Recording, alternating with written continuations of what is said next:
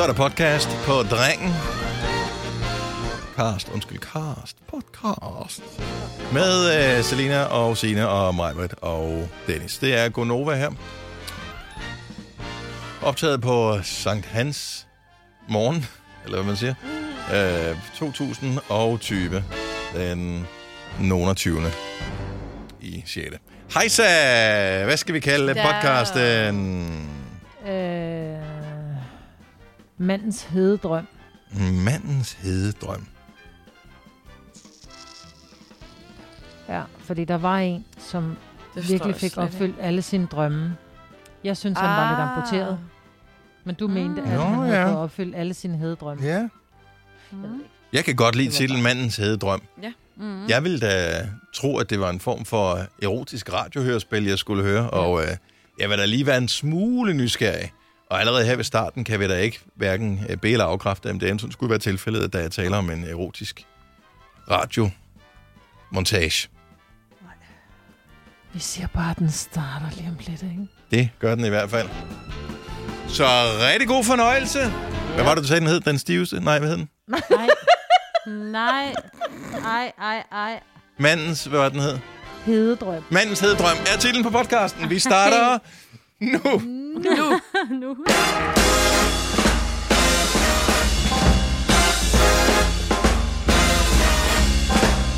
Nå, lad os se, om det virker, det her. 6 minutter over 6. Jo. Der var hold igennem. Til Majbrit. Er der hold igennem til Signe? Ja, ja da. Godmorgen. Er der hold igennem til Selina? Ja da. Og det giver vel sig selv med mig, tænker jeg. Ja. Og mand er relativt. Men ja. Så. Det var lige tutten, vi skulle have på. Jeg skulle ikke stå i den anden coronaminerede skumhætte til mikrofonen. Jeg skulle lige skifte ud til. Nu skal jeg lige spritte af. Jeg tror, det er... Men det er godt, du stadig husker det, fordi jeg tror, der er begyndt at... Altså, folk er begyndt at blive lidt mere sloppy, ikke? Og når jeg ser folk, så ser jeg også mig selv. Altså, generelt tror jeg, vi er bare sådan lidt mere... Nå ja, men nu går det jo meget godt, ikke? Ja. Altså, så man går lidt tættere i butikkerne, og man altså, spritter stadigvæk af, og håndsprit i bilen, men altså, man er ikke lige så hysterisk, som man var for en måned. For bare en måned siden, der var det næsten alle, der gik ind i supermarkedet, som lige sprittede af. Der hvor jeg handler. Det er lidt forskelligt, hvor de har placeret de der spritbeholder. Men der var næsten alle, der sprittede af, inden det gik ind. Nu bemærker jeg, at der er mange, der ikke gør det. Og jeg tror ikke en SKID på, at det er fordi, at de lige har noget sprit ude i bilen, som de lige har brugt, inden de sat. Så det er bare fordi, de tænker, det er også besværligt med det der sprit der. Det, nå, fordi det lugter simpelthen så meget af dårlig tequila. Jo. Og hvad så? Ja, men det er rigtigt. Det er bedre, end at miste sin smagssans fuldstændig, og sin lugtesans. Ja. Eller sit liv. Så, ja, min søn har fuldstændig mistet sin lugtesans. Han har aldrig haft påvist corona. Han havde været i Frankrig og køre, og så kommer han hjem, og han er sådan lidt, du ved, hvor han sådan, jeg har corona, siger du ikke en skid corona, slap nu af. Og i og med, at han ikke havde, du ved, høj feber, så gjorde vi ikke rigtig noget ved det. Men i halvanden måned nu, han alting, som han siger, alting lugter og smager af en blanding af Colgate og kebab. Det ligegyldigt, hvad han får. Det smager, life goals til gengæld. Ja. Kebab. Og så Colgate og kebab. Bagefter. Oh my god. Jeg tænker lidt et lille stykke lækker sushi, som smager af tandpasta, ikke? Ej. Men sushi, der smager af kebab, ikke dumt. Ja. Det er faktisk kebab sushi. Så tænker jeg bare vil bruge en 30 mand på en alu-kikkert, ikke? Ja, præcis. Men så jeg ved sgu ikke, om han har haft det. Jeg har til gengæld fået svar på den test, jeg fik lavet min første test, og der står bare ikke påvist. Og så blev jeg jo nervøs og tænkte, at det er fordi, de ikke kunne, altså, at de sådan lidt, den er inconclusive, som man siger. Men, som man jo siger, ja. Og det siger man jo ofte, ikke? Det er det, man siger. Ja. Men der har været en del, der er også nogen, som nogen skriver, det betyder, at de ikke har kunne, at din test ikke er klar. Og andre har skrevet, det betyder, at den er negativ. Så er der så en, der har skrevet, du endte klæder, hilsen sygeplejersken. Så. Skriv alle sammen sådan på engelsk, altså inconclusive og in the clear og sådan noget. Er det bare sådan noget? Og der vil jeg så bare sige, Marvitt, I concur. Ja. But I disagree. Om ligesom man siger weekend, ikke? Ja. Det siger man ikke. No. Hvis man hedder Lars Johansson, siger man weekend. Weekend. Vi håber ikke, at ja, men det, og det giver god mening, det giver for det er weekend. Men det er det ikke endnu, så. Nå, men du skal have taget prøve nummer 2. Er det i dag eller i morgen? Det er i dag. Og skal du gøre det selv? Nej, det er igen ind på de der testcenter, hvor de står. Nå, men nogle steder har de jo drive-in, hvor du får lov til at gagge dig selv med den der pind der. Nå, nej, jeg tror ikke, du får lov at gagge dig selv med pinden. Det er drive-in, hvor der så jo, står... Jo, det gør du nogle steder. Der skal du swipe dig selv og aflevere den. Nå. Det vil jeg sige, så tror jeg ikke, de får... Så forstår jeg ikke den grundighed, den mand, han lagde for dagen, da jeg var der. Fordi de bliver instrueret jo. Der står en og instruerer dem i, hvordan det skal gøre. Jo, men du ved jo også godt, at det er svært for dig selv at slå dig selv oven i hovedet rigtig hårdt. Men andre kan godt gøre det. Og det her med, når du skal... Den her swap her, det er... Prøv at høre, skulle det er du så... sige ah? Ja, jeg skulle sige ah imens. Okay. Og den kom så langt ned, den der vatpind, og han ramte så mange gagpunkter, så jeg sådan virkelig... Og til sidst så lavede den der... Lige hovedet på ham. Og det er derfor, man skal gøre det selv nogle steder. Ja. Bare nogen, han står jo... At de står jo fuldstændig med. Men hvis ikke du kommer derned, så tænker jeg ikke, at du får det, du skal have. Du kan jo godt ramme punkter, som er... hvor du nærmest er ved at kaste op, hvor det måske ikke er meningen, men du stadig kan skrabe der, hvor du skal skrabe. Ja. Så kan du måske undgå at være ved at kaste op ud over det hele, fordi det tror jeg ikke. Ligesåvel som hvis man skulle tage temperaturen, vil jeg også hellere gøre det selv, end jeg vil have en anden til at gøre det. Som bare siger, den skal helt ind. Ja, rolig nu. Kan vi gøre det i mit tempo, tak? Ja. Der er en kø bagved, der bare... videre. Sådan siger det ikke i den ende. Men altså, du forstår, hvad jeg mener. Nej, jeg forstår. Nå, jamen... Høj, og fingers crossed og alting. Tak. Hvis du kan lide vores podcast, så giv os 5 stjerner og en kommentar på iTunes. Hvis du ikke kan lide den, så husk på, hvor lang tid der gik, inden du kunne lide kaffe og oliven. Det skal nok komme. Gunnova, dagens udvalgte podcast. Vi er vilde med kalkuner her rent fysisk i Milparken-studiet, hvor Selina og jeg befinder os. Og jeg ved ikke med mig, hvad der siger, om I også er kalkunfans, eller vi måske kan hjælpe jer, nudge jer lidt på vej til at blive det. Mm-hmm. Jeg begynder at få beskeder i min indbakke på forskellige sociale medier med folk, som har spottet kalkuner. Det har jeg også fået. Det har du også fået. Jeg har dog ikke fået lydklip, men det har Selina fået. Kan du forklare, hvad er det, vi får, og kan vi få lov til at se det her klip et andet sted også? Fordi det er så grineren. Ja, jeg skal lige prøve at finde det frem. Men der er en lytter, der skriver til mig, at hun elskede vores kalkunsnak. Og at hun havde fundet en TikTok, hvor der er en mand, der er ude, det ligner, han er på en kalkunfarm, og han går og snakker til de her kalkuner, som meget gerne vil snakke med ham tilbage. Det er det, man kalder, hvad er det, man kalder det? Kan man det? Call and response, er det ikke det, man siger? Det er lidt ligesom, når en rapper siger, når jeg siger hey, så siger I ho, hey, ho, hey. Oh. Ja, lige præcis. Men kalkunerne er bare åbenbart fra naturens side klar fra start. Altså, uanset om de er preppet først, han skal ikke sige, når jeg siger det, så siger jeg det. Han siger bare en kalkunlyd, så er de klar med det samme. Her er klip nummer 1.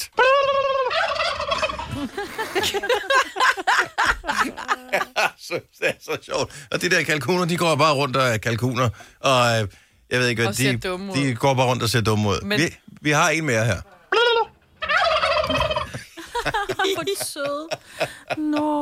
Og man kan se på videoen, at når de siger deres... Så stikker de hovedet frem med den der... De har på næbet. Ja, som er den tekniske term. Hvis nogen ornitologer eventuelt skulle sidde og lytte med, så ved vi godt, at den tekniske term for den, de har på næbet, er en...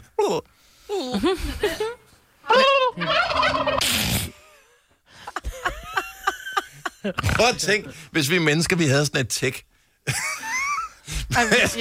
Hvis nogen kommer og sagde et eller andet.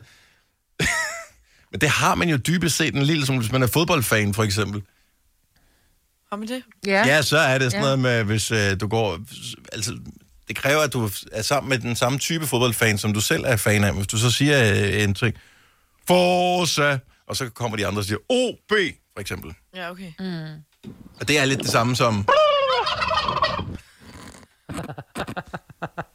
Men jeg har fundet videoen, det er en TikTok af ham, der hedder Tony C. Simone.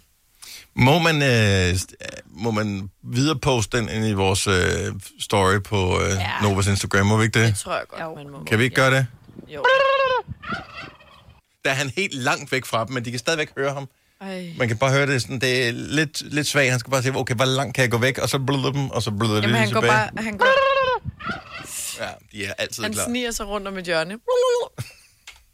Det er perfekt.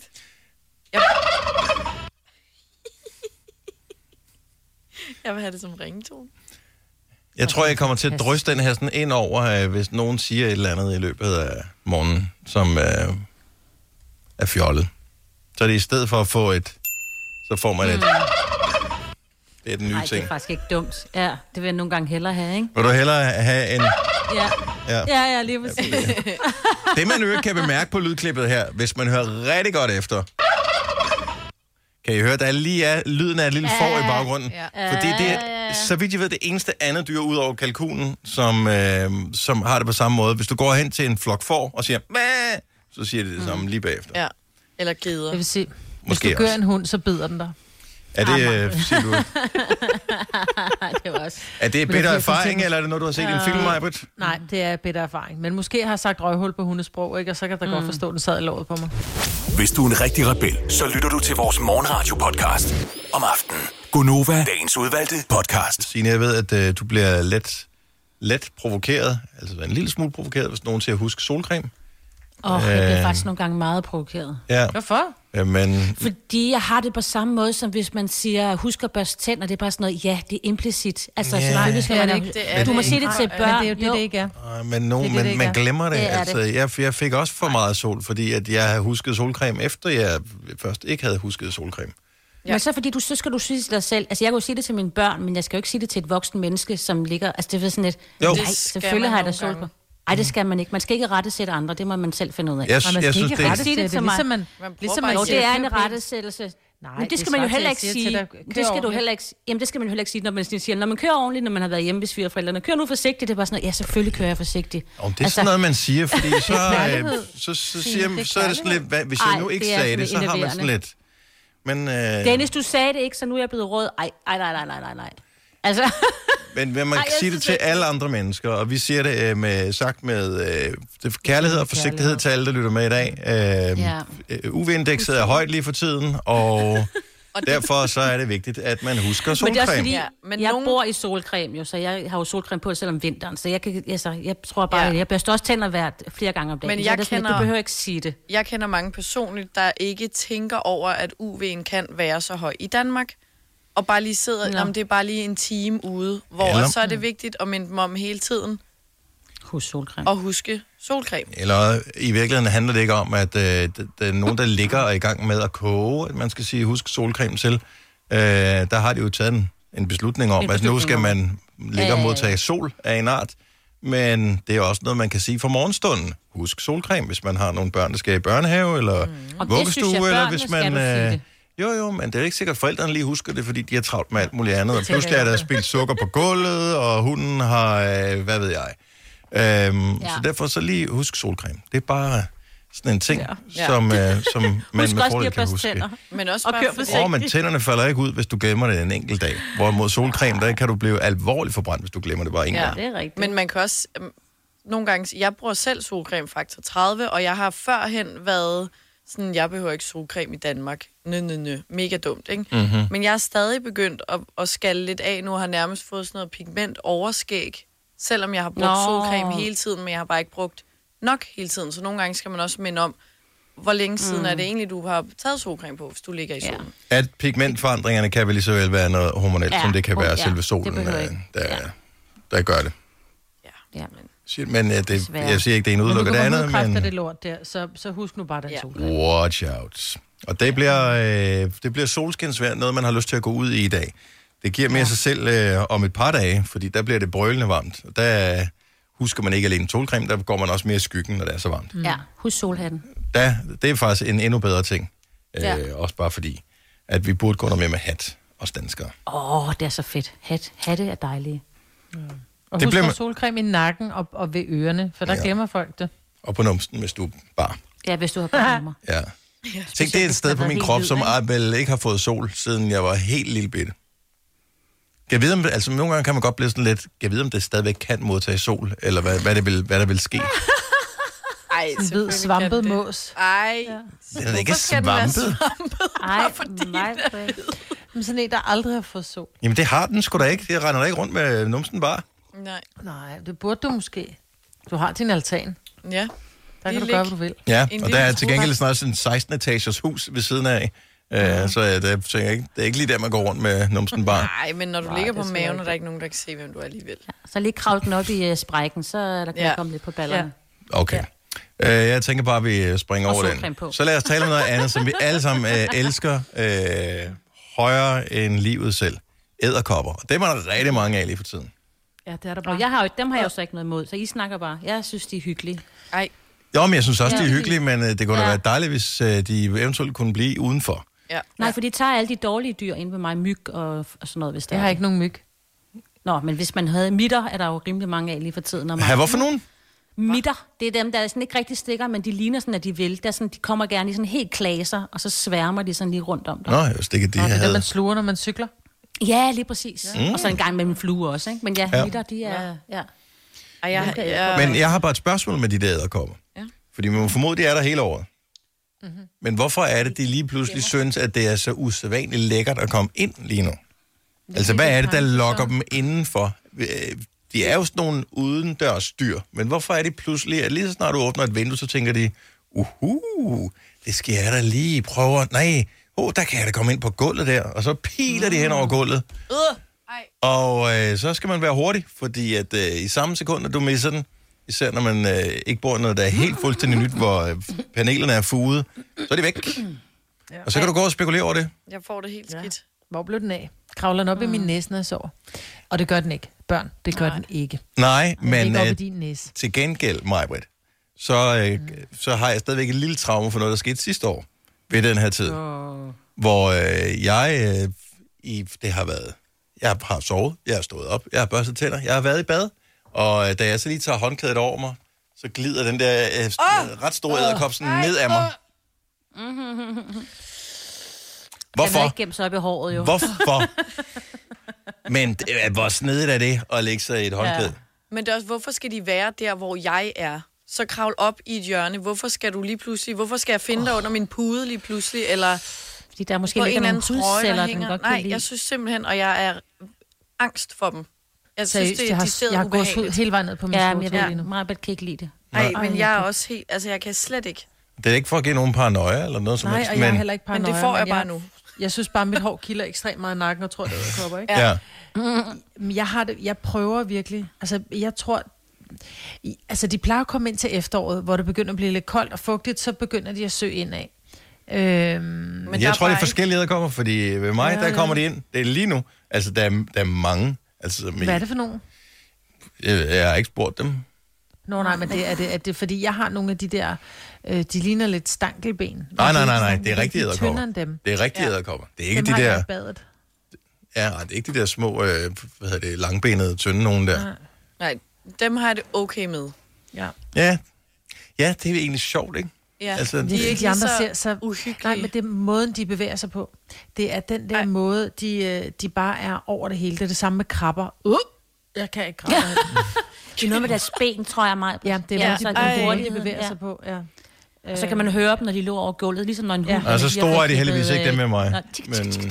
Men man kan, hvis de bliver store nok, kan man høre dem.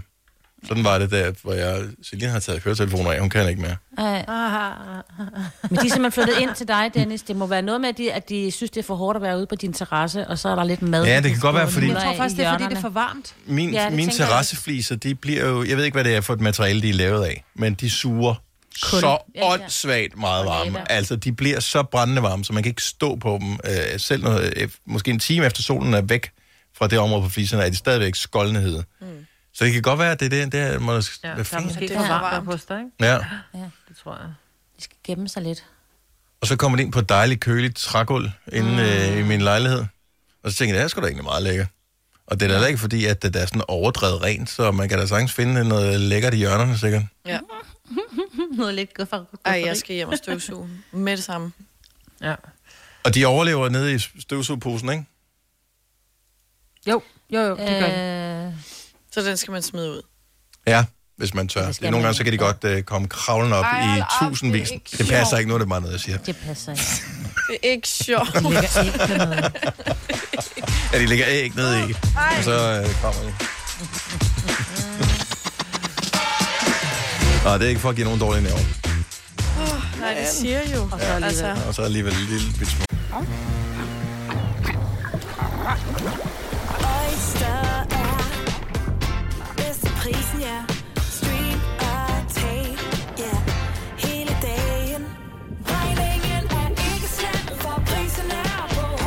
Øjster har vendt prisen helt på hovedet. Nu kan du få fri tale 50 GB data for kun 66 kroner de første 6 måneder. Øjster, det er bedst til prisen. Har du brug for sparring omkring din virksomhed? Spørgsmål om skat og moms, eller alt det andet, du bøvler med? Hos Ase Selvstændig får du alt den hjælp, du behøver, for kun 99 kroner om måneden. Ring til 70 13 70 15 allerede i dag. Ase gør livet som selvstændig lidt lettere. Arbejder du sommetider hjemme? Så er Bog & ID altid en god idé. Du finder alt til hjemmekontoret, og torsdag, fredag og lørdag får du 20% på HP printerpatroner. Vi ses i Bog & ID og på BogAID.dk. Der er kommet et nyt medlem af Salsa Cheese Klubben på McD. Vi kalder den Beef Salsa Cheese, men vi har hørt andre kalde den Total Optur. Vidste du, at denne podcast er lavet helt uden brug af kunstige sødestoffer? Gunnova, dagens udvalgte podcast.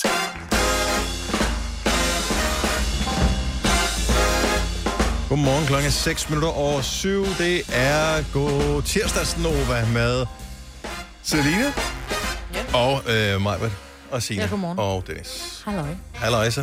Vi får besøg af Drew her til morgen. Drew Sycamore skal vi jo titulere hende som nu, formoder jeg. Hun er ankommet i studiet, og hun glæder sig rigtig meget, fordi at, hun siger, et publikum, yeah!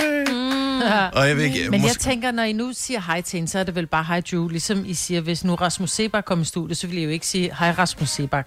Så vil I sige hej Rasmus, når man spiller ham i radioen, så siger man Rasmus Sebak. Vi sagde egentlig bare hej. Ja, jeg siger jo heller ikke, det var bare mere, at Dennis skulle titulere hende Drew Sycamore. Nå, nej, mere det er det, når vi byder hende velkommen. Og så. Ja, nu skal vi byde velkommen til Drew Sycamore. Ja. Det er ligesom, når jeg kommer ind, så siger jeg heller ikke godmorgen, Dennis.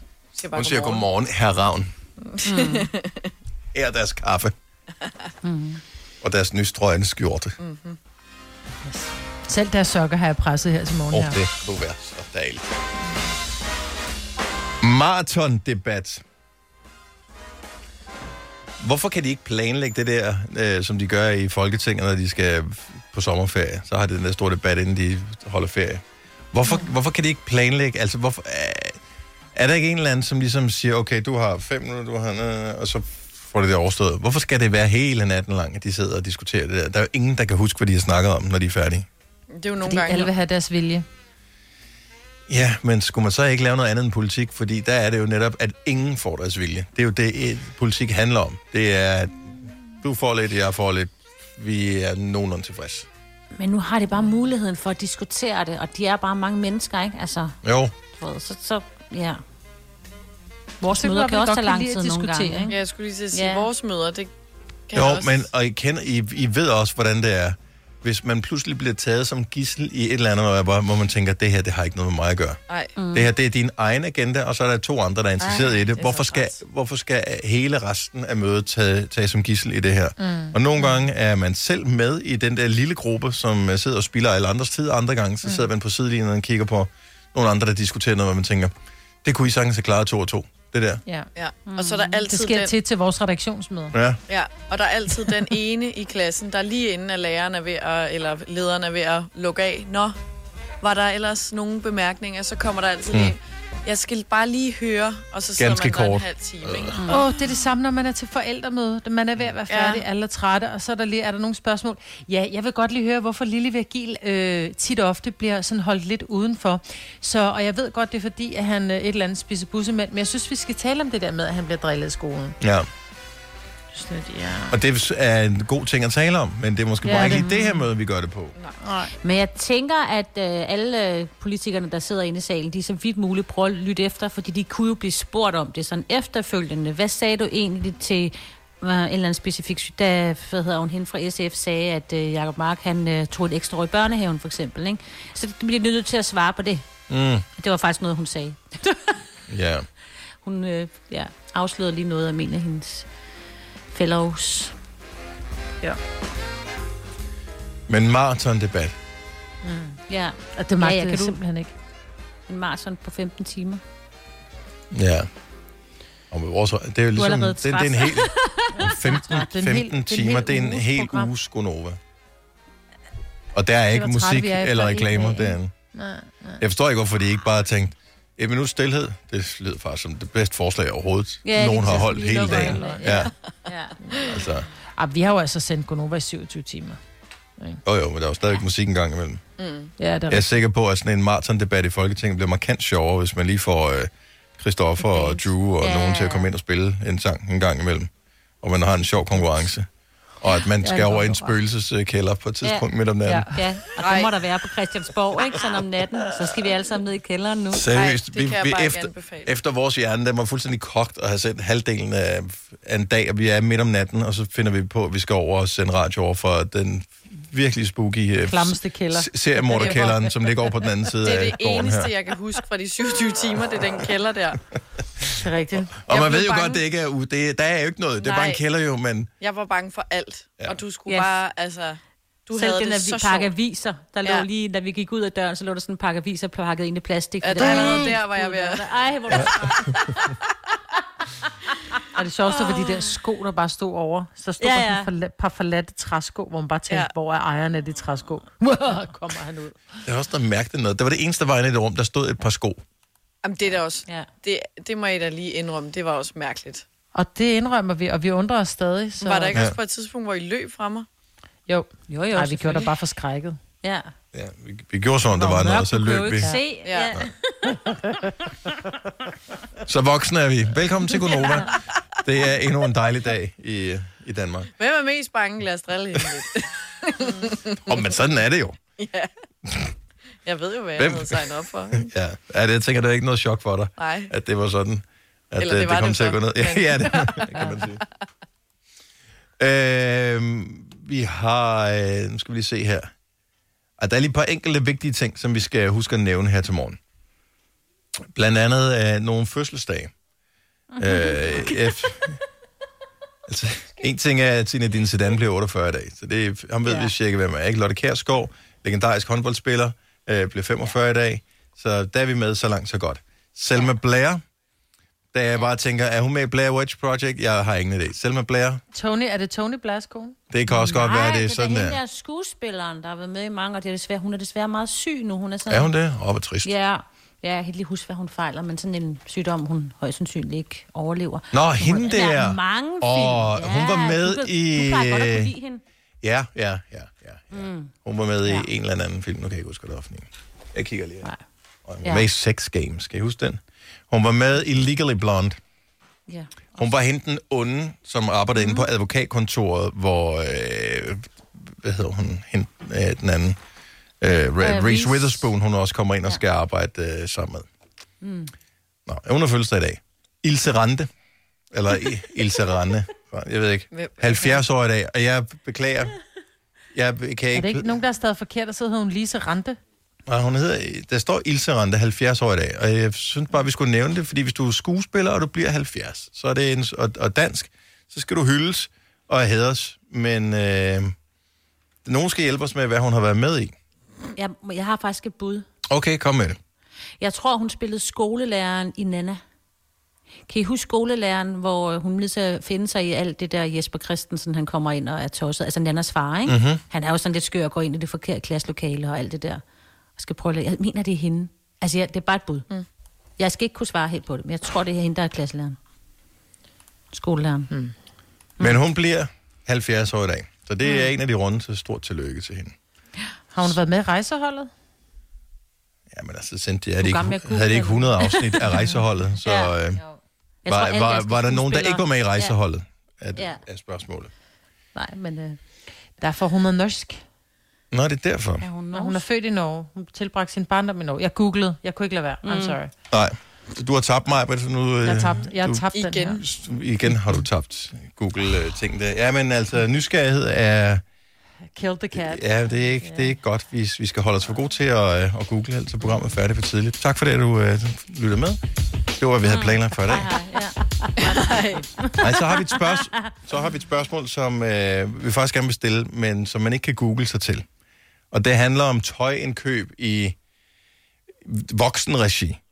Mm-hmm. Jeg har forsøgt at spole min hjerne tilbage til, hvornår det egentlig var, jeg selv sådan begyndte at købe tøj til mig selv. Og det, jeg tror, jeg var rimelig gammel før, at det ikke var sådan noget, at min mor kom og havde købt en t-shirt til mig, eller nu trænger du også til nogle nye bukser, eller sådan noget. Altså, jeg tror, jeg har nok været 15, eller noget i den stil. Mm. Det har interesseret mig ikke tidligere. Så er det bare, der er en trøje, det var fint. Ja. Det lå i skabet, så tager jeg det på. Ja. Yeah. Men nogle voksne, de interesserer sig stadigvæk ikke for det. Og så er det deres bedre halvdel, der køber tøj. Mm. Hvem er det for? Hvad er det for nogle mennesker? Jeg synes, det er og det tæller, arbejdstøj tæller ikke med. Nej. Men der, hvor nogen køber det tøj, du sådan normalt har på, når du ikke skal have arbejdstøj på. Hvem er det, der køber tøj til dig? Er du helt ligeglad? Eller tænker du bare, det er da den mest praktiske måde at gøre det på? Eller han har bedre smag end mig, eller hun har bedre smag end mig? Så er det sådan, vi kører det. Jeg er bare nysgerrig. Kan man leve på den måde? Er det ikke sådan, du tænker, det er sgu ikke lige min stil, eller nu går jeg med det, for det ligger der? Jeg gad også godt vide det, fordi jeg går meget op i, hvad jeg tager på. Men jeg forestiller mig, at den dag, hvor du bliver sådan helt fuldstændig sat med en eller anden, Selina, fordi du går meget op i din appearance, så vil du begynde at klæde vedkommende på også, fordi vedkommende skal leve op til din standard. Nej. Mm. Det hjælper da ikke noget, at Selina kommer i det sådan noget smart tøj, og så kommer så hun sammen med sådan en eller anden, at ser ud som, at han lige har været hen og puttet voks på sit surfbræt. En surferdøvd, eller hvad? Ja, jeg tror, hun er til den der type. Hvad hedder han? Ham med næsen, den amerikanske skuespiller. Hun er sådan til den der type, hvad fanden hedder han? Ja, jeg kan heller ikke huske, hvad han hedder. Men hun sagde ham med næsen. Det var alle mennesker cirka, bortset fra Tycho Brahe, hun beskrev det her. Det er ham, der er med i... Er det Marley and Me, der, den hedder der, hvor ja, det dør. Tror jeg. Okay, 70, 11, 9000. Er du en af dem, som køber tøj til din bedre halvdel? Hvorfor egentlig? 70, 11, 9000. Jeg er bare nysgerrig på det. Mette fra Svendborg. Godmorgen, velkommen til Gunnova. Godmorgen. Du køber simpelthen til din bedre halvdel. Ja, det gør jeg, fordi han siger, enten er det, fordi han ikke gider, eller også er det, fordi han mener faktisk, at jeg er bedre stil end ham. Okay. Og føler du det som en kompliment, at han lader dig købe tøjet, eller tænker du, også lidt træls? Ja, altså, jeg synes jo, det er hyggeligt at gå og købe tøj der med sådan nogle ting. Så ser jeg jo også helst det, jeg helst selv vil se. Ja, og jeg synes, det er smart. Men han kan godt lide at have arbejdstøj på og sådan noget. Til gengæld, så sokkerne, det må jeg ikke købe for ham. Men alt andet må jeg gerne købe. Har han skiftet stil efter, at du ligesom har overtaget butikken der? Ja, det må man sige. Jeg er fan. Jeg synes, det er smart. Altså, nu har vi jo kun lige været sammen i et år, mig og min kæreste der, og da jeg mødte ham, der var der arbejdstøj og træsko og sådan noget, og han er ikke landmand overhovedet. Nej, det kan man bare ikke arbejde med, altså. Nej, lige præcis. Så jeg har lige så småt byttet noget ud, og ja... Og nu er han faktisk en pæn mand. Så der er håb for manderasen, hvis bare de finder nogen ligesom dig, som vil sørge for at peppe dem en lille smule op. Og han har også fået frisyrer nu og sådan nogle ting. Altså, det havde han heller ikke før. Der var det bare karse. Må jeg spørge dig om noget? Hvad faldt du for til at starte med? Projektet? Det var faktisk hans store ører. Og så hans brune bambiøjne. Altså, okay. Så det er personligt. Det var ikke hans stil i hvert fald. Nej. Nå, så, men det er fint. Altså, også man, nogle gange får man lyst til at flytte lidt om i stuen, så gør man det jo. Ja, lige præcis. Og det har han heller ikke noget imod. Så det er fantastisk. Det er så dejligt. Tak, Mette. Tak for ringet. Ha' en god dag. I lige måde. Tak, og tak for et godt program. Tak. Hej. Jeg tror ikke, det er så sjældent, det her. Nej, det tror jeg, du har ret. Med at så er det sådan et lidt hyggeligt projekt også. Heidi fra Vejle, godmorgen. Godmorgen. Du sørger også for, at din bedre halvdel bliver klædt på. Ja, det gør jeg. Altså ikke, fordi han kan selvfølgelig godt selv, men det er jo dejligt nemt også, når det er bare mig, der gør det. Ja, fordi jeg tænker sådan noget med, at tingene bliver farvekoordineret, og at det passer til hans stil og sådan noget. Det er du sikkert mere interesseret i, end han er. Ja, det kan man det måske godt sige, og så alligevel ikke, fordi han ved jo godt, at ligevejsbukser er det bedste. Jeg ved godt, at man ikke må gøre reklame, men jeg ved jo også godt, når han får dem, så har han bare den lækkerste røv. Så er det jo klart, så er det dem, han skal have gå i. Det er det da. Ja, ja. Nå, men altså... Ja. Så når du køber til ham, så køber du til dig selv? Både, ja, det gør jeg jo egentlig, fordi at, man kan jo sige, at vi har været sammen i 33 år lige om lidt, ja. Og jeg bliver mere forelsket for hver dag, der går. Så et eller andet sted, så handler det også om, at han går jo arbejdstøj, så han kommer hjem, og så skifter han. Og godt nok også til noget arbejdstøj, men så noget andet. Men når vi så skal nogle steder, så ved jeg også godt, jamen, så kan han også godt lide, jamen, så har jeg det her på, fordi det kan jeg lige have på, jeg synes, det er pænt. Men så ved jeg også godt, at hende, som jeg er sammen med, hun synes faktisk, at han ligger med. Ja.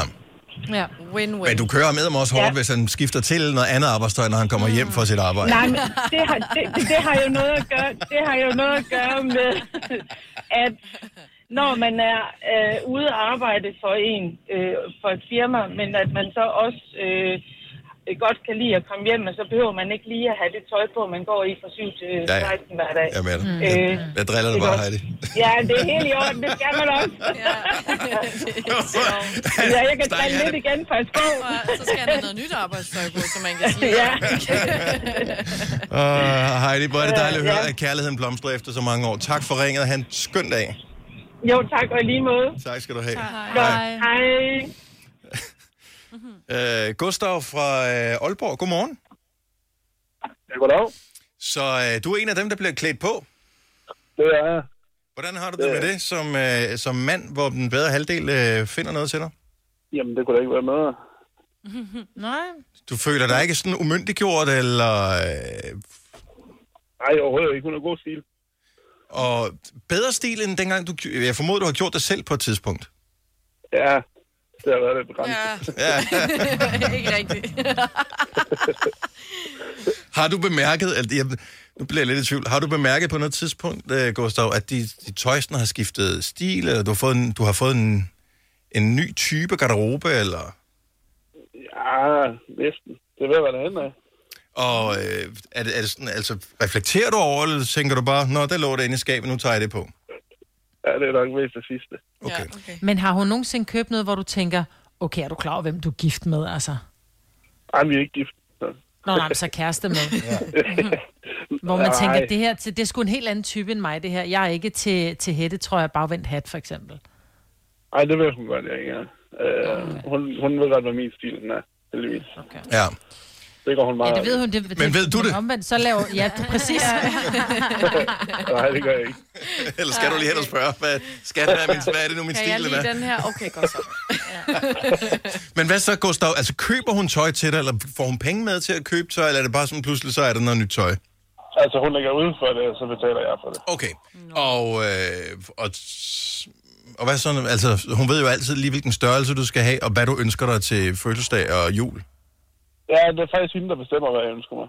Okay, ja. Jamen, altså, du har udliciteret alle de svære opgaver i en mands liv. Hvad skal jeg have på, og hvad ønsker jeg mig? Ja. Du lyder som en dejlig og rolig mand, Gustav, det vil jeg sige. Og lidt amputeret, Gustav. Jeg må sige, du lyder en lille smule amputeret. Ej, jeg synes bare, han har regnet ned. Han går bare op i andre ting, tror jeg. Hvorfor spille sit liv på at gå op i mode? Hvis der er andre, der synes, det er sjovt, så kan Gustav gå op i noget andet, som han synes er sjovt. Ja. Præcis. Ja. Tak for ringe, Gustav. Jeg bakker dig fuldstændig op omkring det her. Ja, selv tak. God dag. Det er lige måde, hej. Men alle kan jo ikke have den samme spidskompetence, jo.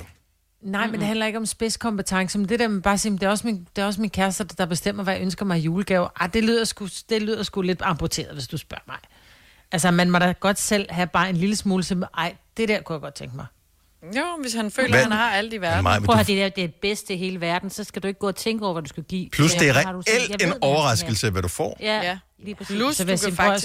så har du ikke fortjent en gave. Hvis du ikke selv ønsker dig noget, så har du ikke fortjent en gave. Hvis det er din kone, der ønsker sig det, så kan hun selv ønske... Altså... Stream nu kun på Disney+. Oplev Taylor Swift The Eras Tour, Taylor's version. Med 4 nye akustiske numre.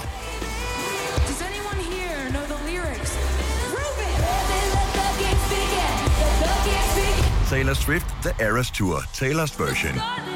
Stream nu på Disney Plus fra kun 49 kroner per måned. Abonnement kræves 18+. Har du for meget at se til? Eller sagt ja til for meget? Føler du, at du er for blød? Eller er tonen for hård? Skal du sige fra? Eller sige op? Det er okay at være i tvivl. Start et godt arbejdsliv med en fagforening, der sørger for gode arbejdsvilkår, trivsel og faglig udvikling. Find den rigtige fagforening på dinfagforening.dk. I Føtex har vi altid påskens små og store øjeblikke. Få for eksempel pålæg og pålæg flere varianter til 10 kroner. Eller hvad med skrabeæg 8 styk til også kun 10 kroner. Og til påskebordet får du rød mal eller lavatserformalet kaffe til blot 35 kroner. Vi ses i Føtex på Føtex.dk eller i din Føtex Plus-app. Vi har opfyldt et ønske hos danskerne. Nemlig at se den ikoniske tom skildpadde ret sammen med vores McFlurry. Det er da den bedste nyhed siden nogensinde. Prøv den lækre McFlurry tom skildpadde hos McDonald's.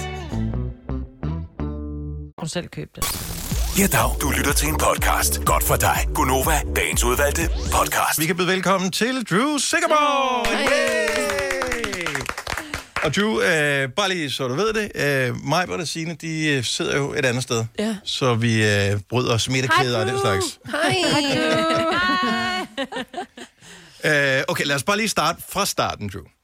Så siden vi så sidst, hvilket var umiddelbart før lockdown, hvis jeg kan huske helt. Lige før. Det var, vi holdt den der minikoncert, hvor vi skulle have været. 50, og pludselig var vi kun 20. Vi måtte ikke være mere end 20 lokalet, inklusiv Drew og band. Og man fik spritbad på vej ind og sådan noget. Ja, præcis. Ja. Og nu er vi ikke ude på den anden side, men nu er vi kommet så langt, om ikke andet. Og så har du fået et efternavn midt i det hele. Ja. Og tillykke med det. Jo, tak. Ja. Vil du høre? Jamen, vi skal hvorfor bare lige, fordi vi har læst lidt om det, men som vi talte om tidligere i morges, vi vil bare gerne høre det, dig selv forklare. Hvorfor? Ja. Altså, der er flere ting i det. Det er, først og fremmest blev jeg tagget ekstremt meget i Justin Biebers merchandise. Ja, som hedder Drew. Ja. Og har sådan en smiley, og som jeg synes er enormt flot. Fordi der står Drew på, selvfølgelig. Ja. Men lidt... Jeg er meget grineren, men også når jeg tænker sådan, der er jo andre, der hedder Drew derude. Og der må man bare sige, Drew er et ret unikt navn i Danmark, men ikke i resten af verden. Det er ikke Beyoncé eller sådan noget. Men, så der er mange, men hvornår går det op for dig, at der er andre, der hedder Drew end dig? Det er, så cirka en gang om måneden, så blev der uploadet musik til min Spotify, som ikke var... mit. Nå, okay. Ja. Og det var sådan, også et problem. Og det, igen, det er en super sådan, pragmatisk, praktisk ting, at sådan, det er træls. Til gengæld, så allerede inden jeg udgav 28, så havde jeg sådan en... Så gik jeg og snakkede med Mathias, min mand, og var sådan, kunne det ikke være fedt, hvis det sådan... Jeg havde et efternavn, sådan, du ved, sådan, der er Freddie Mercury, og der er David Bowie, og så kunne der være Drew Sycamore, eller sådan et eller andet. Og det var ligesom bare det første, jeg tænkte på. Og så snakkede vi faktisk lidt om kunne det være lidt fedt at have et fedt kunstner efternavn. Og så gik der lige lidt tid med at vende sig til tanken, men jeg har altid sådan følt ned i maven, at det var bare totalt fedt og rigtigt. Det var bare egentlig mere det her sådan, logistik i at få det til at ske også, fordi... Ja. Det er også mega upraktisk udsende noget først, uden noget på. Ja. Men så Sycamore er ikke dit eget... Altså, det er ikke dit fødenavn? Nej. Nej, det er det ikke. Altså, det her, det var bare det, jeg tænkte. Det var bare, du Drew Barrymore, Drew Sycamore, det er sgu da fedt. Godt tænkt. Drew Barrymore, but sick, har jeg ligesom sagt, det er. Men, altså... Men David Bowie hedder heller ikke David Bowie. Nej, det gør han ikke. Han hedder David Jones. Ja. Hed han. Og det hedder, hans første album er faktisk udgivet som David Jones. Nå, okay. Så tænkte jeg, det er faktisk meget cool. Og jeg kan godt lide, at vi er på fornavn. Vi kom alle sammen på fornavn fra starten. Så jeg er jo bare Drew. Og du er stadigvæk Drew. Ja. Fordi Elton John hed jo ikke engang Elton. Nej, Men ikke. Han hedder Reginald Kenneth Dwight. Mm. Sindssygt navn. Ja. Mm. Shocker. Ja. Engelbert Humperdinck hed heller ikke Engelbert Humperdinck, hvis vi skal ned af den. Men ingen ved, hvad han hed i virkeligheden. Det er den mest sindssyge kunstnernavn ever. Ja. Tjek din forældres pladesamling, hvis ikke du ved, hvad den det er. Apropos plader, så du har fået dit debutalbum som vinylplade. Jeg frekventerer jo vinylpladebutikker og ser det rundt omkring. Men der er ikke kommet stikkeren på endnu, hvor der lige, du ved, klistermærke, hvor der står Sycamore efter Drew. Nej, men der står faktisk næsten ikke Drew på den. Det ved jeg ikke, om du har opdaget. Nej, der står der Brutal? Der står bare Brutal, og så er der lige på kanten, altså op på ryggen, så står der med meget bitte små bogstaver, så er der Drew. Det kunne jeg meget godt lide, at der var sådan en... Men jeg blev nødt til at høre, hvad strategien bag, at det må være din egen... Hvad hedder det, musiknørde fetish, der får dig til at udsende en vinylplade, for det kan da umuligt være sådan en... Er det en del af forretningsmodellen ved at være popstjerne i 2020? Nej, jeg har sådan en ting med, at jeg kan godt lide, at alt musik, jeg udgiver, det også kommer ud fysisk, fordi hvis hele verden stoppede, og alle sociale medier og Spotify sådan noget gik ned, så har jeg det mindste et bevis for, at jeg har udgivet noget musik. For det ville jo forsvinde. Alt musik ville jo bare forsvinde. Med mindre det var blevet printet. Så jeg har sådan en ting, det er lige sådan en backup skudde hele med. Så skal jeg sidde med min foliehat og mine vinyler. Men griner af det noget, der var helt forfærdeligt. Det kan jo være, ja. Ja, fordi for nogle år siden kom det frem, at nogle masterbånd for nogle af de store kunstnere tilbage, som har indspillet tilbage helt, altså 50'erne, 60'erne, 70'erne, deres masterbånd, de brændte. Nej. Og pladeselskabet var bare sådan, det siger jo ikke lige til nogen. Men så fandt man så ud af det, og det var det af tusinder af optagelser. Ja. Og så findes de på plader, men de rigtige bånd, de går an. Ja. Og det er jo det. Så det kan ske. Ja, men det er jo også bare sejt at have hængende, altså have din egen vinylplade hængende op på væggen, fordi de er flotte. Ja. Jeg synes i hvert fald, det er fedt at... både at kunne tilbyde det som en ting, man kan erhverve sig til koncerter og så videre, og jeg kan lige skrive en lille krusedul på det. Mm-hmm. Og så synes jeg også, det har været rart at for eksempel at skrive, nu har jeg skrevet indeni, så jeg har skrevet om alle sangene, jeg har skrevet credits og hvem der har været med til at skrive det, men også sådan har jeg lavet det som en lille fortælling også, at man kan lære noget om processen, og ikke mindst den takke, altså den tak, jeg ligesom har skrevet til de mennesker, som jo hele tiden er med til at få det her til at ske. Det synes jeg også har været vigtigt at lige sådan markere et sted, at der faktisk er nogle mennesker at takke i forbindelse med, at man laver sådan en plade. Hey, gå ud og investere i vinyludgaven af Drews album Brutal. DrewSycamore.com og der kan man også købe det der, men jeg har set det i flere forskellige pladebutikker, og jeg elsker at gå i pladebutikker nu og sådan noget. Det er blevet meget hyggeligt ting. Men din nye sang, som kom for, hvad er det, et par uger siden efterhånden, er på fredag, må det være et par uger siden, ikke? Ja. Som er Take It Back. Jeg vil ikke sige, det er et stilskifte, fordi det, men du lyder lidt anderledes end på dit første album. Ja. Og hvad er tanken bag det der? Jamen, netop... Er det bare en almindelig udvikling, eller...? Altså, mange af de kunstnere, jeg ser op til, de udvikler sig jo, og viser en ny vej i en ny æra på en eller anden måde. Det har jeg sådan været ret inspireret af, og jeg vil gerne ligesom slå døren op for noget, der stadig selvfølgelig var Drew, men også var nyt, og at jeg har udviklet mig sindssygt meget i den proces at lave Brutal. Både hvad kan man sige, den visuelle del af, også en stor del af mig, for mig at lave de her albums. Så det er ligesom en stor del af processen. Hvad vil jeg gerne vise mig selv, og hvad for en historie vil jeg gerne fortælle jer nu? Og ikke mindst musikalsk også det her med at udforske noget mere. Det, jeg har brugt rigtig meget tid på, det er at lade være med at tænke for meget, og bare lidt gå med noget af det første, der var fedt. For eksempel...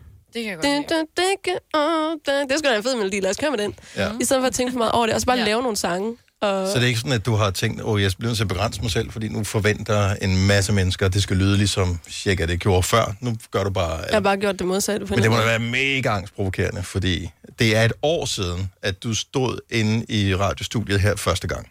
Ja. Og nu er det sådan lidt ligesom at komme ind på din stamcafé nærmest, og så bare bestille en... Du skal bare kigge op på, og så kommer de med en latte lavet på den måde, du gerne vil have det. Det er da perfekt. Og sådan er det at træde ind i studiet her, og så laver du alligevel noget af det om. Det må da alligevel være... Altså, er det ikke...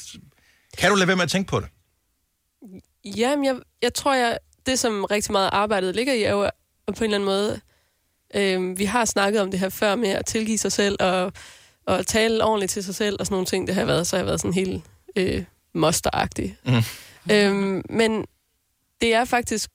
Jeg tror måske, at jeg er kommet hele vejen rundt, og nu godt kan lide mig selv, og godt kan lide det, jeg laver. Og når jeg så har besluttet mig for, at jeg synes, det er fedt, så er det fedt. Eller sådan, og det er det der med at tro på, at fordi jeg synes, det er sejt, eller en god sang, så er den det god. Det. Og så er det faktisk lige meget, om der er nogen, der ikke kan lide den. Eller forstår I, hvad jeg mener? Det er sådan, fuldstændig. Det giver så meget mening. Ja, og det er svært.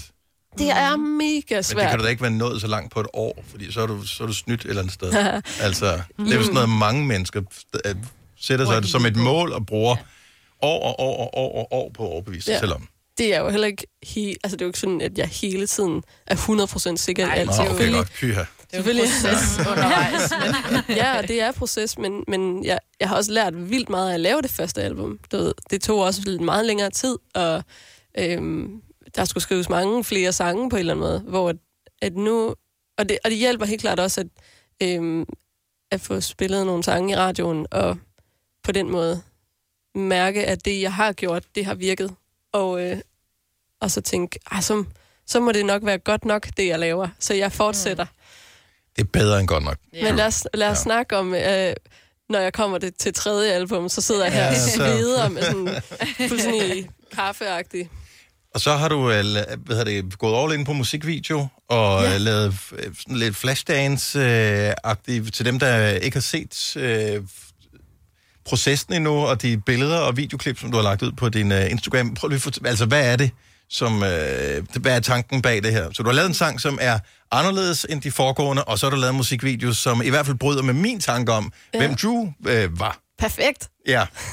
Fordi, men altså det, der skete, det var, at jeg lavede Take It Back i studiet, og kæft mand, det kørte. Det er fedt. Jeg har lyst til at danse til den her. Kunne det ikke være fedt, hvis man lavede en video, hvor jeg dansede til den? Og det var sådan ligesom, hvad fanden tænkte jeg på? Eller sådan, du ved. Og så begyndte jeg ligesom at eksekvere den her idé, og jo længere ned i idéen jeg kom, så tænkte jeg sådan, men du er klar over, at du nu skal danse, mens der er nogen, der filmer det til dig selv. Og sådan, alle skal se det. Shit. Ja, præcis. Og så tænkte jeg, fuck det, jeg gør det. Jeg har en krop, jeg kan danse. Jeg ringer til en koreograf. Lad os lave en fed dans. Og så fyr den af.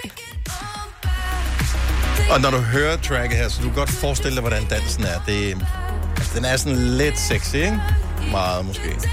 Synes du, den er sexy? Ja, der er et eller andet over. Det er fordi tempoet gør, at du bliver nødt til at føle den lidt. Ja, 100%. Ja. Bliver du ked af det, eller bliver du glad, hvis jeg siger, at du har lidt lyden af Kim Wilde?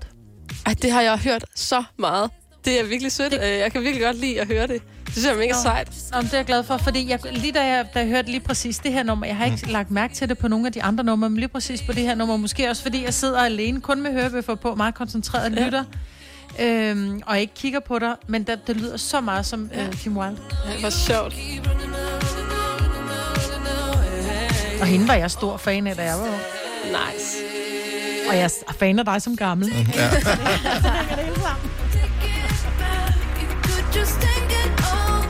Jeg kan godt se, hvad du mener, Maja. Det kan jeg godt... den havde jeg ikke spottet. Jeg kunne bare høre, det var et eller andet, der mindede om noget, men der er sådan lige en lille... Den har Kim Wilde i ascendanten, den her i hvert fald, måske.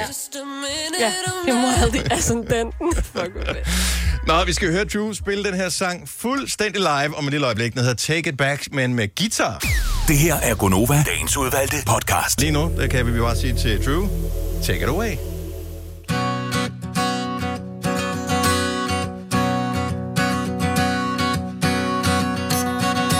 You should take it all back.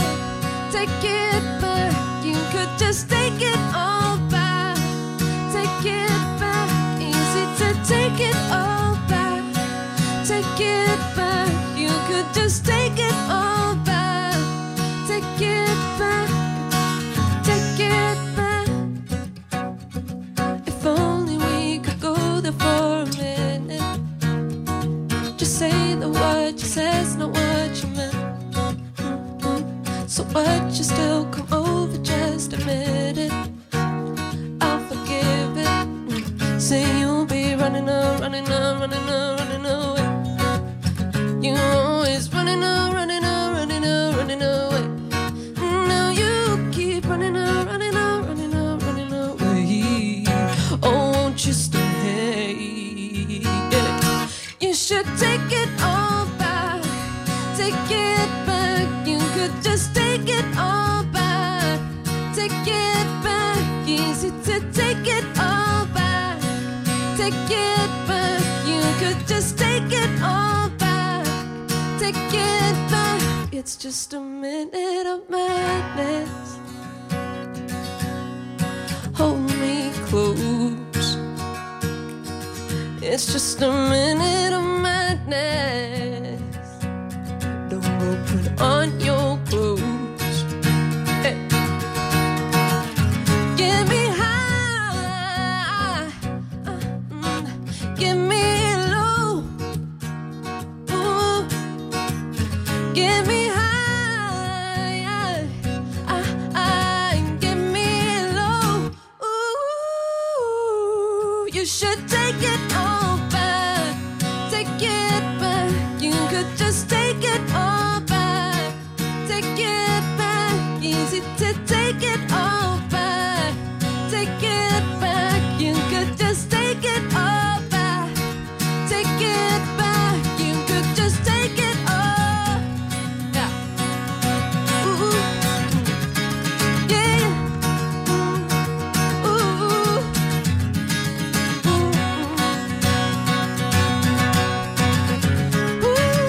Ooh. You should take it all. You're gonna take it back. You could just take it all back, take it back. Easy to take it all back, take it back. You could just take it all back, take it back. You could just take it all. Sådan der. Skruer vi op. Der blev klappet med rundt i hele landet. Ja. Oh, jeg blev sådan helt forpustet, fordi der er eddermame smæk på vokalen der, Drew. Ja, jeg er også helt forpustet. Ja, det er faktisk anden gang, vi spiller den noget sted, så den er stadig sådan, jeg kan godt mærke, at sådan, den er ny, og sådan, der kommer spillet All the Things, der var jeg bare, den havde jeg bare spillet 100 gange. Ja. Ja. Det føles godt. Det er et fedt nummer. Det lød super godt. Der er god energi på, og den kan man sige, transformerer jo perfekt over for det der sådan elektroniske miljø. Den befinder sig i den oprindelige udgave, og så med bare dig og en guitar. Ja. Og det er jo sådan typisk der, man kan høre med tank. Den har noget, eller ikke har noget. Det var lidt spændende, om den også ville lyde godt, bare for guitar. Nej, helt sikkert. Hvordan og hvorledes... Drew, vi har ikke sindssygt meget tid tilbage, desværre, men altså, du ved, at du kommer jo bare ind her på Stamcaféen. Og nikker, så jeg kan få den perfekte havrelatte, der lige kommer. Ja, den kommer. Har vi havre? Kan vi få det? I don't know. Havrelatte alligevel. Ja. Ej, det smager så godt. Nej, fortæl lige, fordi der er noget efteråret. Altså, vi har jo ingen idé om, hvordan verden ser ud om en uge, om en måned og så videre, men... Der er nogle ting, der er puttet i kalenderen allerede nu, som du glæder dig til. Fordi der kommer til at være noget tur, som ikke blev til at, før corona, men som nu bliver her efter sommerferien. Ja, der var jo en tur i april, den blev jo lige rykket. Ja, det må man sige, den gjorde. Ja. Og den blev rykket til, jeg tror, der er 2 datoer i slut af august, og så er der ellers i september. Hvor det går Odense 28. og 29. august. Ja, præcis. Og så er der Herning og... Kolding, det er der også. Der er noget Herning. Eller Horsens. Ej, jeg kan ikke huske det. Der er nogle steder. Og Aarhus. Men jeg har sagt, uanset hvad, så kommer vi ud og spiller de koncerter. Om man må lave moshpit, eller man skal sidde ned, det finder vi ud af. Ja. Men vi kommer. Men du er der. Ej, og vi spiller. Så er du en lille smule glad og stolt. Ja, altså jeg har jo lige udsolgt Lille Vigga. Og det er sådan en... Det er jo bare... totalt meget et hak i bæltet, at få lov til at have en udsolgt koncert også. Altså sådan, især som upcoming artister, det betyder det jo bare alt, at der er nogen, der gider at købe billetter til ens koncerter. Så jeg er meget stolt, og jeg glæder mig helt vildt meget til at komme ud og møde de her mennesker. Jeg skal have selfies med dem alle sammen. Ja. med selfie-stang, så man kan holde afstand. Ja. Og, ja, okay, selvfølgelig. Ja. Vi bader hinanden i sprit, og så tager vi selfies. Ja. Ja. Vi er glade for, at verden er blevet så normal, så vi kunne få lov til at få dig ind og få noget live musik i studiet her. Det lød fremragende. Så endnu en gang, stor hånd til Drew Sycamore!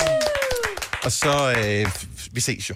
Ja, vi ses. Det gør vi jo 100%. Ja. Det kan ikke være anderledes. Nej. Den nye sang hedder altså Take It Back, og er ude nu. Og så kan jeg anbefale Drew på vinyl også, hvis man er til den slags, fordi der får du lidt af rejsen bag album. Har du for meget at se til? Eller sagt ja til for meget? Føler du, at du er for blød? Eller er tonen for hård? Skal du sige fra? Eller sige op? Det er okay at være i tvivl. Start et godt arbejdsliv med en fagforening, der sørger for gode arbejdsvilkår, trivsel og faglig udvikling. Find den rigtige fagforening på dinfagforening.dk. I Føtex har vi altid påskens små og store øjeblikke. Få for eksempel pålæg og pålæg flere varianter til 10 kroner. Eller hvad med skrabeæg 8 styk til også kun 10 kroner. Og til påskebordet får du rød mal eller lavatserformalet kaffe til blot 35 kroner. Vi ses i Føtex på Føtex.dk eller i din Føtex Plus-app. Haps, haps, haps. Få dem lige straks. Hele påsken før, imens billetter til max 99. Haps, haps, haps. Nu skal vi have orange billetter til max 99. Rejs med DSB Orange i påsken fra 23. marts til 1. april. Rejs billigt, rejs orange. DSB, rejs med. Hops, hops, hops. Vi har opfyldt et ønske hos danskerne. Nemlig at se den ikoniske tom skildpadde ret sammen med vores McFlurry. Det er da den bedste nyhed siden nogensinde. Prøv den lækre McFlurry tom skildpadde hos McDonald's. Hvis du kan lide vores podcast, så giv os 5 stjerner og en kommentar på iTunes. Hvis du ikke kan lide den, så husk på, hvor lang tid der gik, inden du kunne lide kaffe og oliven. Det skal nok komme. Gunnova, dagens udvalgte podcast. Wow, 8 minutter over 8. Godmorgen. Ej, er det en 3 om morgenen? Nej. Nå, den hedder 706, nemlig. Jo. Så den missede vi. Men ja, så er vi her. Vi er klar til den sidste time. Tiden den er fløjet afsted her til morgen. Forstændig. Jeg var sådan helt i chok, da jeg kiggede på uret, og klokken var 8. Decideret chok, siger jeg. Hun er sgu meget skøn, Drew. Ja, hun er. Ja, det er hun. Jeg kunne bedre lide live-versionen. Med bare guitar end... Ja, men det måske er det bare, fordi live er altid... Der er bare noget fortryllende over. Vi er live-musik udsultet. Ja. På verdensplan netop nu, så man suger jo alt til sig, hvor man kan være relativt tæt på et andet menneske, som sørger for at spille noget. Ja. Spille noget musik. Live musik, udsultet. Ja. Udsultet er vi i hvert fald ikke. Ja, nej, ikke. Der er vi velnærede på alle mulige andre lederkanter. Vi kom til at tale om i går. Hvordan kommer vi egentlig til at tale om det der med alder? Det er jo ikke noget, der som sådan interesserer os normalt, jo. Mm. Benægt. Det er... og hvis det ikke virker, så lyv. Ja, lyv. Men ja, der er jo en lille smule forskel. Jeg tror, det var vores chef, der sagde et eller andet i forbindelse med noget med målgrupper og et eller andet i den stil. Og så var det, vi kom til at tænke på, at der er faktisk ikke rigtig nogen af os, der er i målgruppen for det, vi laver her. Nej, det er rigtigt. Nej. Hvilket det er faktisk i forbindelse med, at vi talte om Thomas, vores praktikant, og det musik, han ikke kendte, og han kendte, hvor vi sagde, han er jo heller ikke målgruppen, og fordi han er mand, og han var x antal år, hvor vi sådan, jo, han er fuldstændig målgruppen, så var jeg bare sådan, nå, det er mig, der ikke er målgruppen. Ja, altså, hvis vi virkelig reflekterer over det, vi laver her, nu kan vi godt komme med en lille hemmelighed, men der er kun 2 af dem, der er med til at producere Gunnova, som reelt er med i målgruppen, altså inden for målgruppen. Og det er Thomas, vores praktikant, han er 25, og så er det Kasper, vores producer, som er 30 år gammel. Og det er jo fordi, at man sætter nogle målsætninger op, sådan på virksomhedsplan, noget med, at hvorfor nogle mennesker vil man gerne have, lytter til det her program, og os, der sidder og laver det, vi er jo ligeglade. Vi vil bare gerne have, altså alle, som synes, det kunne være cool, må gerne lytte med. Yeah. Så om du er... 12, eller 7, eller 75. Who cares? Det er alle velkomne i programmet her. Men nogen har jo sat nogle tal op. Hvad er målgruppen? Hvad er den, eller ikke, hvad er målgruppen? Hvad er den sådan primære målgruppe for det, du laver? Og den hedder 25-39. Du skulle for ung, Selina. Sorry. Ses. Vi andre, vi er for gamle, altså. Ja, vi røg skud. Vi røg skud også ud. Og vi har jo prøvet at være der. Gælder det ikke lidt? vi ved, hvad det vil sige. Ja. Ja, hvis vi kan huske det, men ja, vi har jo prøvet. Ja. Men der må være mange, som er uden for målgruppen i det, de arbejder med. Og det behøver ikke nødvendigvis være alder. Det kan være inden for alle mulige andre områder. Og vi kunne bare godt tænke os at høre, om du var en af dem, som godt vidste, at du var uden for målgruppen. 70, 11, 9000. Her er bare lige, for at man lige kan få sine tanker på rette vej. Lad os nu sige, at du er veganer, eller vegetar, men arbejder i en slagter, eller på et slagteri. 70, 11, 9000. Det var bare et eksempel. Forsør, gælder den. Ja. Hvad siger du? Skaldet forsør. Ja. Ja. Det er lidt, ja. Jeg synes jo, jeg ved ikke hvor mange, men der må findes mange af dem her. Altså, jeg bliver en lille smule mistænkelig. Hvis man, altså, vil du gå ind til en tandlæge, som... ikke har nogen tænder. Ikke har nogen tænder, eksempelvis. Nej. Eller som ikke har noget... Eller ikke har noget galt med sine tænder. Det synes jeg, dem der som... altså, hvor du taler om tandlægen, jeg har aldrig haft et hul. Så er jeg sgu ikke sikker på, at dig skal være hos, fordi du kan slet ikke sætte dig ind i min smerte. Nej, det er selvfølgelig rigtigt. Altså, en mandlig gynekolog, ikke? Ja. Ja. Altså, jeg ved ikke, måske... Men ham vil jeg hellere gå til, end jeg vil gå til en kvindelig psykolog. Ikke psykolog. Sorry, psykolog. Han er sådan mere forsigtig omkring det. Sådan der. Så, er det? Ja. Jeg vil ikke bryde mig om at gå til en mand. Jo, jeg har haft en mand, som var mere nænsomme. De var mere nænsomme. Hvor kvinder sådan, prøv at høre, luk øjnene og tænk på noget andet. Ja, lige præcis. Ja. Tænk på fædrelandet mig på det. Ja, præcis. Det er engang løgn. Ja. Okay, så jeg har selv en, jeg ved godt, hvor ondt det gør. Ja. Mm. Spørgsmålet er, ved du godt, at du er uden for målgruppen i det, du beskæftiger dig med? 70, 11, 9000. Det kan godt være, ikke, at de findes, ikke? Ja. Så kan vi bare snakke om noget andet. Selvfølgelig gør det. Der er der også ikke ryger, der sælger smøger, altså. Ja, det er jo også. Det må man formode, der er mange af. Ja, det tror jeg også. Jo, men jeg tænker også, altså det der med, at du ikke vil gå til en tandlæge, som aldrig har haft et hul. Hvad så med at gå til en... Nå, det er ikke noget med, at... Fjerner din blindtarm, men der aldrig har haft blindtarmsbetændelse. Ja, nej, men altså... Det er bare... Troværdigheden, ikke? Ja, der er noget i det.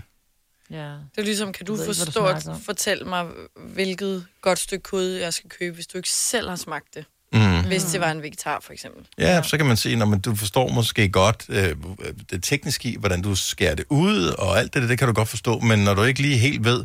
Hvis du lige gør sådan og sådan, og hvis du lige tilbereder det sådan og sådan, så bliver det... Det er ligesom en personlig træner, ikke? Du forstår teknikken og ved udmærket godt, hvad jeg skal gøre, men du er selv ikke... Altså, hvis du er tyk og står og ryger, mens at du er i gang med det fitnesshold, ikke? Men jeg har bare set dem før, hvor jeg sådan, det skal jeg bare ikke være en del af, så. Jeg ved ikke, om det her det er uden for målgruppen. Måske alligevel. Sheila fra Albertslund, godmorgen. Godmorgen. Så hvordan er du uden for målgruppen med det, som du arbejder med, eller skal arbejde med? Ja, men altså, jeg er jo sygeplejerske til hverdag. Ja. Men her per 1. august, der har jeg simpelthen valgt at springe ud i at åbne en donuts-kaffeshop i Glostrup. Det synes jeg for det første lyder som en fremragende idé, fordi der er for få donutshops i Danmark.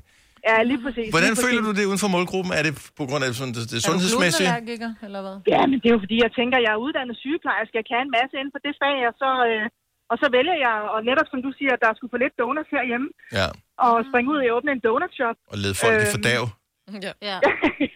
Ja, så jeg skal nok stadig stå i kittel, men det bliver bare på en anden måde. Så kan du også lige tage blodtrykket efter, de har fået en donut, ikke? For lige at sikre alt, at jeg skyndes det over, inden jeg kører hjem. Okay, så i forhold til det der professionelle baggrund, du har, er det sådan, er der en lille smule dårlig samvittighed over, at du gerne vil sælge fedt og sukker til folk, eller tænker du, hvis det er det, folk gerne vil have, og jeg faktisk synes, donuts er lækre, så lad mig købe det? Ja, det strider jo lidt mod, hvad kan man sige, de anbefalinger, der er i forhold til, hvordan man skal se ud og sådan nogle ting. Så jeg går lidt imod det, som jeg går og fortæller mine borgere og patienter til hverdag, at de skal spise sundt, og de skal holde sig i form. Og så går jeg hen og åbner en donutshop. Men du kan jo selvfølgelig eventuelt lave den der med at sige, at hvis du skal købe 2 donuts, så skal du lige tage 10 armbøjninger først. Ellers er jeg ikke sikker på, at du får dem udleveret. Det er selvfølgelig rigtigt. Ja. Og så får man rabat, hvis man tager de 10 armbøjninger. Ja. Altså, det tror jeg, der er en business i. Fitness donuts. Ja, men det har I ret i. Hvornår åbner den? Den åbner 1. august ude i Glostrup. Prøv med det, Sheila. Tusind tak for det. Ha' det godt. God dag. Ja, lige meget. Ja, lige meget. Hej. Skal vi se her. Julie fra København er uden for målgruppen. Godmorgen, Julie. Godmorgen. Hvordan er du uden for målgruppen? Jamen, det er fordi, at jeg simpelthen er fuldtidsbrandmand. Og en kvinde, der er brandmand. Er det der, vi har den liggende uden for målgruppen? Det er meget sjovt. Eller er det der?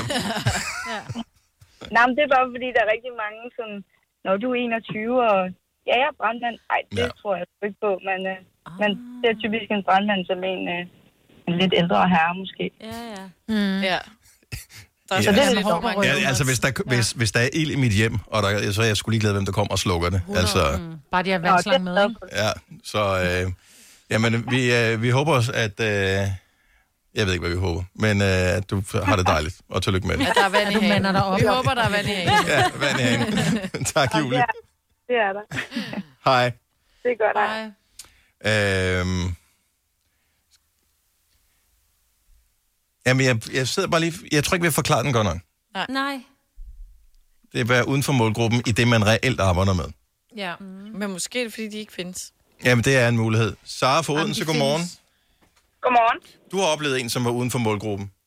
Det har jeg. Jeg har oplevet jordmødre. Nu har jeg 4 børn, og deriblandt har der været 2 af de jordmødre, som har taget imod mine børn, som ikke selv har fået børn. Nej, det er også sådan lidt... Altså, hvordan kan du være en jordmor? Ja. Altså, det må jo... Det ligger i titlen. Og plus også, hvordan kan du sidde... Det har været det særligt, fordi de har kunne fortælle en om, hvilken smerte det er, man ligger i, og de godt kan forstå, hvordan man har det. Ja, jeg kan godt forstå. Det er bare holdt kæft. Du ved ikke noget. Ja. Nej. Og hvordan var det? Det var forhåbentlig... Var det, altså første gang, du skulle føde, var det hos en jordmor, som rent faktisk havde børn? Eller havde et barn? Nej, det var det desværre ikke. Okay, så... var det sådan, at du tænkte, du aner ikke, hvad du snakker om undervejs? Ja, præcis. Ja. Men jeg tror nogle gange, hvis man ligger og gør så ondt, og så er der en eller anden, der siger, jeg ved godt, jeg kender godt din smerte, eller jeg ved godt, hvordan du har det. Nej, du ved ikke. Nej, du ved ikke. Altså, man bliver nærmest provokeret, ikke? Jo, meget. Ja. Mm. Nå, men det lykkedes der at få 4, trods alt, så du ikke blevet helt afskrækket, Sara. Nej, det gjorde jeg dog ikke, nej. Tak for ringet. Ha' en dejlig dag. Ja, i lige måde, tak. Hej. Hvis du er en rigtig rebel, så lytter du til vores morgenradio-podcast om aftenen. Gunnova, dagens udvalgte podcast. En sommersang med Gunnova. En sommersang med Gunnova. En sommersang med Gunnova. Burhan, vi ved, at du har den. Jeg har taget et valg. Jeg har bare stoppet 63. Oh, what a party! En sommersang med Gunnova. Ej, prøv at høre. Det er sidste gang, at jeg synger først på en sommersang. Jeg er så glad for, at jeg er helt til sidst, tror jeg. Ja. Det var sjovt. Ja, men Signe. Ja. Du tager jo på ferie fra på fredag, ikke? Det gør jeg i hvert fald. Ja. Eller, så hvis vi skal nå at lave en sommerferiesang, så er det ved at være op over. Gud, ja. Nå, men altså, hvis I laver en, mens I laver sommer, Gunnova, der i de første uger, så kan I lige ringe. Så kan jeg lige se, om jeg tager telefonen. Ja. Så er det jo godt, du har udstyr derhjemme, så du kan indspille. Ja, du kan sagtens indspille selv. Ja. Oh my God. Det kunne man da godt lige bruge 2 års tid på at lave en sang. Skal vi høre den igen? Det kunne man da. Nej, vi skal ikke høre den igen. Nej, det lyder forfærdeligt. Ja, men det er sjovt. 8.37, vi har stadigvæk lidt tid tilbage i programmet. Der er en ting, vi har kun berørt perifært, men som jo er stort for mange og plejer at være, det er det der Sankt Hans noget. Nogen har forsøgt at beat the system, som man siger på godt dansk, og have indkaldt til en Sankt Hans demonstration i anførselstegn. Det var på, hedder det Handbjerg Marina, som er i nærheden af Struer, som ville holde en Sankt Hans demonstration, hvor der så tilfældigvis var et bål og blev solgt pølser og en heks og taler og den slags. Ja. Det er det så fundet ud af nu. Okay, den gav lidt bagslag. Dårlig dag. Ja. Vi lader lige være med det. Så Sankt Hans er jo ligesom underlagt alle de regler, som vi normalvis er. Vi må maks være 50 mennesker samlet. Ja. Så sådan det. Og det er eksklusiv heks, formoder jeg. Ja. Men stadigvæk kun 50 mennesker. Så hvordan kommer, altså, hvordan bliver Sankt Hans for dig i år? 70, 11, 9000. Altså, hvis det bliver anderledes, end det plejer, så ring lige og fortæl, hvad du havde tænkt. Det er jo kun inden for de seneste par år, at jeg har holdt Sankt Hans, så har jeg været hjemme med en af mine kammerater. Men de har et stort byggeprojekt i deres have, så jeg har ikke hørt noget, eller også er jeg bare ikke inviteret længere, I don't know.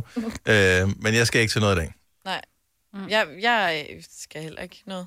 Jeg aner ikke. Jeg plejer også at tage et sted hen med nogle venner, veninder, se noget bål, spise noget mad. Ja. Men I plejer at holde, eller den gør ikke mig, vel?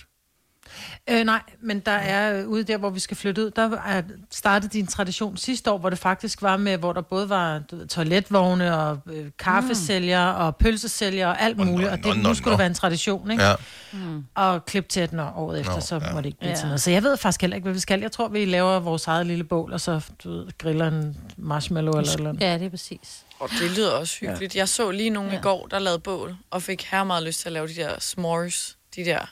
Skumfidus, kiks, chokolade. S'mores. Kender ikke dem? Jo. Nej. Marie kiks, skumfidus, Marie kiks, haps. Ja. Chokolade. Chokolade også? Smelte. Jamen, det er det, jeg ikke kendte. Ja. Nå. Chokoladen smelter jo sammen med den varme skumfidus. Og så kiks. Haps. Hvor har du chokoladen fra, siger du? Den køber man i supermarkedet. Nå, men hvordan vil du varme den? Den bliver varmet af skumfidusen, der har været inde over bål. No. Man kan tage de der kiks, hvor der er chokolade på den ene side. Det kan du også, det kan man vel også. Ja. Pernille fra Hall of Magle, godmorgen. Godmorgen. Hvad plejer I at gøre til Sankt Hans? Jamen, de sidste par år, der har vi været op ved en lokal spejderhytte og støttet op om deres arbejde. Men det bliver ikke noget til noget i år, jo. Men der skal vel tændes et bål, skal der ikke? Jo, det skal der da. Vi har været så heldige at købe et hus her for et par måneder siden, så vi blev inviteret til lidt hygge på vejen sammen med alle naboerne. Åh, hvor er det en god idé. Ej, hvor hyggeligt. Ja. God måde at møde sine naboer på. Ja. Lige præcis, ja. Så, men altså, så mange bliver vel heller ikke, fordi man må maks være 50, ikke? Eller hvordan? Jo, ja, det må man vel. Ja, vi har sådan en lille hvad skal man sige, lukket vej. Ja. Det er de nærmeste, som der har lyst til at deltage. Er det sådan noget med snobrød og den slags? Ja, det bliver rigtig hyggeligt. Ej. Og medbragt mad og... Ej, hvor er jeg misundelig. Og børnene kan lege lidt. Ej, det lyder så hyggeligt. Ja, nu bliver jeg helt misundelig. Også mig? Ja. Har du styr på snobrødspinden? Det tror jeg, min mand han har. Okay, må heller lige tjekke til ham. Det har han sikkert ikke. Nej, det er ikke sikkert. Pernille, tak for ringe. God Sankt Hans. Ja, det er lige måde. Tak skal du have. Hej. Charlotte fra Vejle har snydt. Jeg vidste ikke, man kunne snyde med Sankt Hans, men det kan man åbenbart. Ja. Godmorgen, Charlotte. Hej. Godmorgen. Hej. Hvad har du så travlt med i dag, så du ikke har tid til Sankt Hans? Jeg skal faktisk arbejde. Det er sent i aften. Og du kan godt lide Sankt Hans? Jeg elsker Sankt Hans. Jeg holder Sankt Hans hvert år med min veninde. Men... så fordi jeg skal arbejde i år, så blev det ligesom ikke til noget, så vi holdt det i søndags. Nej. Men det kan man ikke bare, det kan du ikke bare, altså... Det kan du da ikke. Men hvordan holdt den så? Bare hygget? Vi havde snobrød og smør og skumfiduser, og vi havde forret og hovedret og... Ej, hvor lækkert. Efterret og dessert og ekstra dessert. Det var meget hyggeligt. Altså, det synes jeg er i orden. Det er bare i orden. Men kaldte I det Sankt Hans? Ja. Føltes det rigtigt? Ja, det gjorde det for os. Vi sidder og hygger os med bål og det hele. Men det er jo det samme med nogen, der ikke kan... De kan ikke være sammen juleaften, så holder de det bare du ved, et par dage før jul. Fordi vi har ikke mulighed for at være sammen 24. Man kan gøre lige præcis, som det passer ind. Og jeg synes, det er så hyggeligt. Og i dag er alligevel ikke rigtig Sankt Hans, fordi man ikke kan gøre det, man plejer. Så kan man lige så godt holde en søndag, ikke? Jo. Men altså, med jul, der er det trods alt Jesu fødselsdag. Altså Sankt Hans... Det er, jeg ved ikke, hvordan der føles der. Det er også ligegyldigt. Tak, Charlotte. God arbejdsløs, dyrt. Tak. Nej, tak skal du have. Nej. Ej, men prøv at høre. Hver eneste år, så bliver den der gamle traver hævet frem med, at så er det Sankt et eller andet, who cares. Altså, det er Sankt Hans, det er bål. Det er bare fejre midsommer. Det er bål. Nej, det er svært, de gør det. Og hygge. Og det var i lørdags, de gjorde det. Det er, jeg tror faktisk, han hed ikke engang Hans. Han hedder i virkeligheden, det er Johannes. Det er Johannes Døberen, det er noget med at mindes et eller andet. Camilla fra Aalborg, godmorgen, velkommen. Ja, godmorgen. Hvad plejer I at skulle til Sankt Hans? Jamen, det plejer faktisk at tage til Blokhus, men det gør vi så igen i år også. Fordi der har de lavet bilbingo. Så I skal sidde i bilen og spille bingo og kigge på et bål. Lige præcis. Ej, det er da hyggeligt. Men man vil helst ikke være i første række i nærheden af bålet med bilen der, vel? Hvis nu vinden vender eller et eller andet. Ej, jeg er også lidt spændt på, om der er nogen, der kommer til at sidde fast, men det håber jeg det ikke. Nå, i sandet, ja. Ja, det er noget. Ja. Ja. Hvad kan man vinde i det der bilbingo der? Det er jeg faktisk ikke helt klar over. Nej. Det er Peter Skræm, han kommer og læser op, som man plejer. Nå. Det er ham fra bingo. Ja, ham fra DK4. DK4 bingo. Ja. Jeg er vild med ham. Ja. Det virker da ret prof. Det plejer ellers altid at være sådan noget. De har gode gaver der. Hjemmestrikket tæpper, man kan vinde, ikke? Det vil jeg da vildt gerne have. Oh. Så det er bilbingo og bål. Det jeg synes jeg er fremragende, men du er godt klar over, du kører forkert. Det er jo ikke Blokhus, du skal til. Ja, i Blokhus. Rigtig god fornøjelse, Camilla. Tak for ringet. Tak for det. Godt.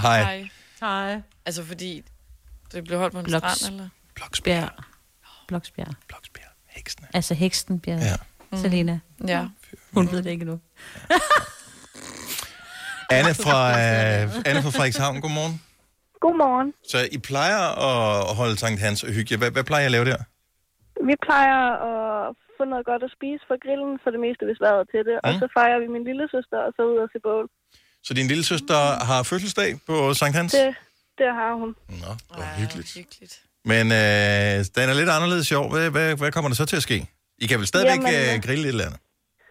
Ja, men altså min halvmor, hun er i risikozonen, så vi har ikke engang besøgt dem. Og for filen. Så hvad kommer I så til at lave? Jamen, jeg kommer nok til at facetime min søster, og så ellers ikke det helt store, måske lidt hygge med min kæreste i aften. Mm. Altså, I bliver nødt til at købe et eller andet, så I kan komme til at lugte røg. Altså, så må I tænde ild til nogle reklamer eller et eller andet ude i haven. Køb noget røg. Har ikke et bålfad eller et eller andet, I kan tænde op i? Altså, nej, men altså, min overbror, hun ryger, jeg kan bare gå op til hende. Det er faktisk ikke nogen...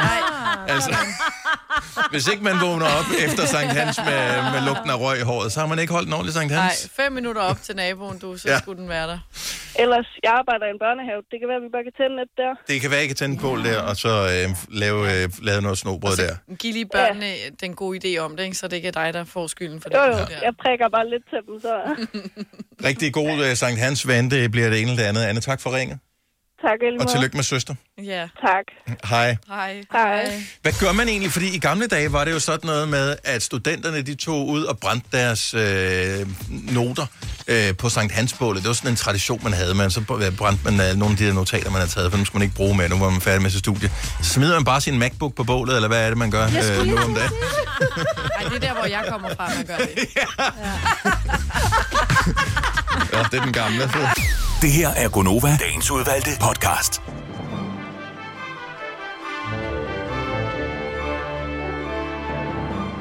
Det var alt, hvad vi havde på tapetet. Tusind tak, fordi nogen vil måske ovenikøbet sige, at tapet og taler om vandskuddet vægge der.